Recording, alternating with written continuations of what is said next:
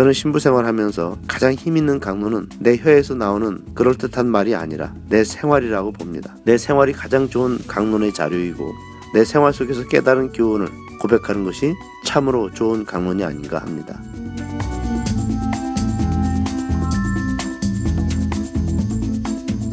신성국 신부가 들려주는 요한 생명 이야기. 그 따끈따끈한 이야기를 지금부터 함께 들어보아요.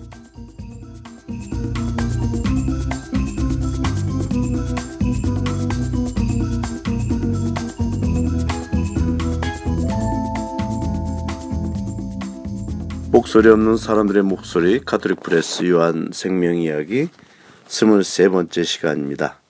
저는 신성국입니다. 생명이 약동하는 봄이 왔습니다. 생명의 봄은 평화의 선물과 함께 왔습니다. 지난 4월 초 남한 예술단이 북한 평양 평양 공연을 마치고 돌아왔습니다. 봄이 온다는 주제로 공연을 했는데 하필이면 그날이 부활절이었습니다. 금년 부활절은 한반도 분단의 그 어둠이 거치고 부활의 빛이 오듯이 기쁜 소식으로 가득 찼습니다. 남과 북한의 가수들이 서로 손을 잡고 한 목소리로 노래를 부르고 남측 가수들이 북한 노래를 불러주면서 우애와 화합의 마당을 펼친 것은 하나님이 마련하신 잔치상이었습니다. 이것이 진정한 부활이고 구원이 아닙니까? 부활과 구원은 우리가 사는 삶에서부터 이미 시작되는 것입니다. 죽고 나서 구원받는다는 해계망측한 신앙이 아니라 이 세상에서부터 예수와 함께 살아가는 삶이 부활의 삶입니다. 여기서 지금 사랑하고 나누고 정의를 실천하고 평화롭게 산다면 이미 구원을 맛보고 구원을 시작한 것입니다. 남과 북이 품어왔던 미움을 거두어내고 같은 한 형제 자매로서 사랑과 화해의 마음을 갖는다면 이 얼마나 아름다운 복음입니까? 복음 선포가 성당 안에서만 선포되는 것이 아닙니다. 복음은 누구나 세상 안에서 선포할 수 있는 것입니다. 프란시코 성인이 성인의 기도처럼 미움이 있는 곳에 사랑을, 분열이 있는 곳에 일치를, 어둠이 있는 곳에 빛을 밝히는 사람들이 복음 선포의 주역들입니다. 성직자, 수도자, 가톨릭 신자들만이 복음을 선포하는 것이 아니라 세상을 아름답게 그리고 진실되게 평화롭게 만들고자 하는 사람들은 누구나 예수의 사도들입니다. 그러한 차원에서 남과 북의 관계를 개선하고 화해와 평화를 이루려는 예술인들, 경제인, 체육인들, 정치인들, 학자들, 모든 국민이라면 누구나 복음의 사도직을 수행을 하는 것입니다. 종교의 언어를 넘어서서 세상의 언어로도 얼마든지 복음은 선포되고 하나님의 뜻은 이루어지고 있음을 새삼 깨닫게 됩니다. 따라서 지금 현재 진행되고 있는 남북 평화의 봄 기운은 어두운 이 땅에 빛이 내리는 기운이고 절망과 비극의 분단 상황을 몰아내는 생명의 기운인 것입니다. 2018년은 분단 70년 만에 찾아온 축복의 해이며 평화의 역사를 이루는 중대한 한 해가 되리라 전망합니다. 요한 복음 6장을 중심으로 이야기를 풀어가겠습니다. 예수께서 주신 빵을 먹은 뒤에 사람들의 반응들 그리고 그 표징 속에 담긴 의미가 무엇인지를 예수께서 잘 말씀해 주십니다. 빵을 배불리 먹은 사람들은 예수에게 거는 기대가 컸습니다. 우리를 배부르게 할 수 있는 사람으로 예수를 보았고, 우리를 잘 살고 부자로 만들어 주는 줄 수 있는 사람으로 예수에게 기대를 가졌습니다. 마치 2007년도에 이명박이가 대통령에 나올 때 나를 뽑아주면 국민 여러분 모두 부자로 만들어 주겠다는 공약이 있었습니다. 우리가 우리 많은 국민들이 이명박 말을 믿고 그를 뽑아줬는데 다들 속아서 국가는 빚더미에 올라앉고 파탄나고 이명박 개인 재산만 엄청나게 불어났습니다.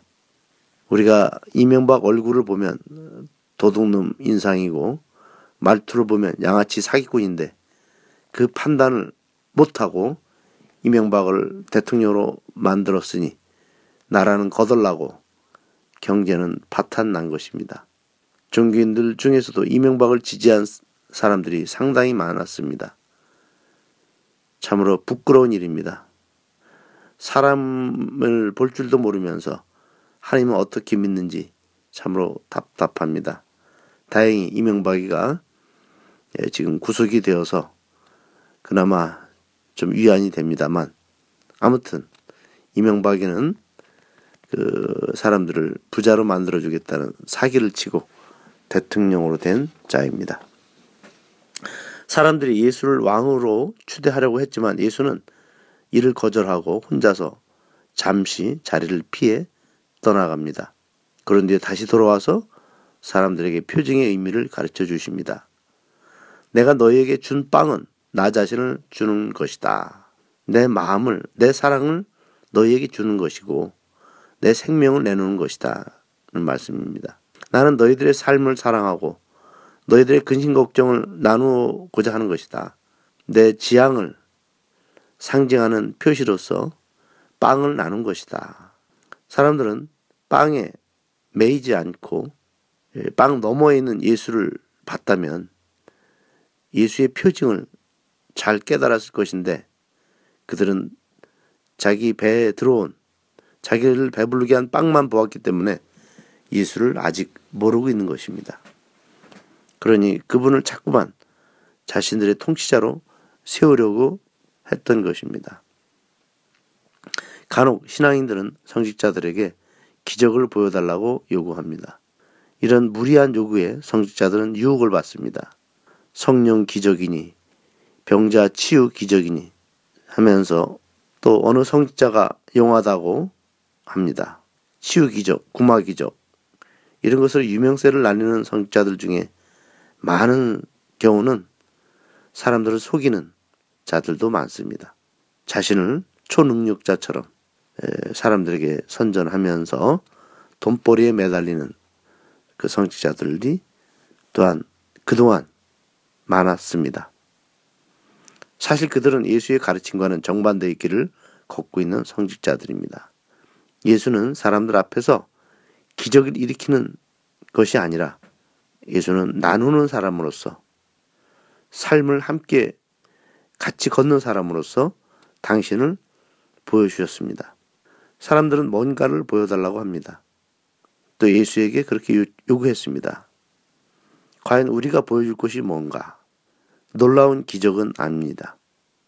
어떤 초월적 행위도 아닙니다. 예수는 당신 생애를 보여주셨습니다. 우리는 예수에게 배워야 합니다.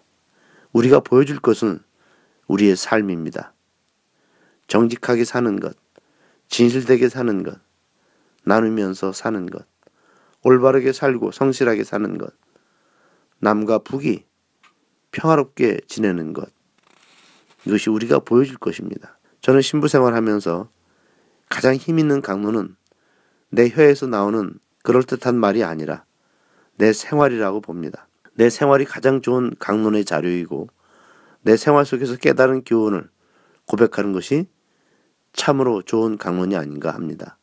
그래서 나에게 주어진 하루하루를 성실하게 부끄럽지 않게 살려고 노력한다면 신자들 앞에서 부끄럽지 않고 당당하게 강론의 자리에 설 수 있다고 봅니다. 그러한 삶이 신자들에게 줄 수 있는 생명의 빵이 아닌가 생각해 봅니다. 내가 사람들을 사랑하고 그들의 애환에 동참하고 가난의 삶을 나눈다는 것이 진정으로 예수가 주신 생명의 빵이 되는 것입니다. 그 생명의 빵을 나누는 것이 참된 미사이고 성체인 것입니다.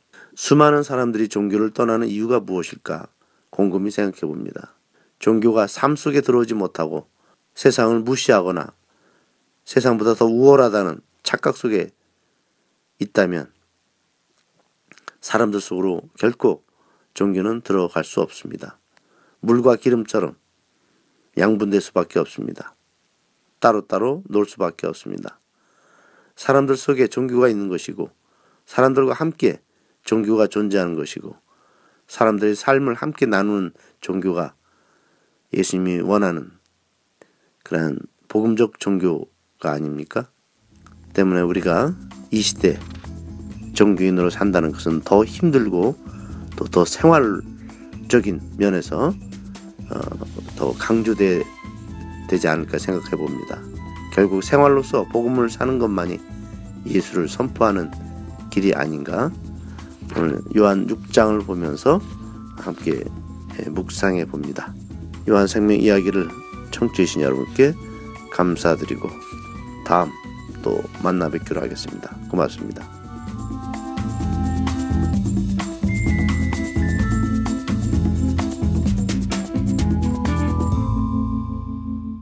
깨어있는 신앙인은 교회 쇄신을 위해 함께 노력합니다. 네이버 다음 구글 검색창에서 가톨릭 프레스를 검색해 주세요. 목소리 없는 사람들의 목소리 가톨릭 프레스가 여러분의 참여를 기다립니다. 아, 맞다. 페이스북과 카카오 스토리 채널도 있어요. 윙크.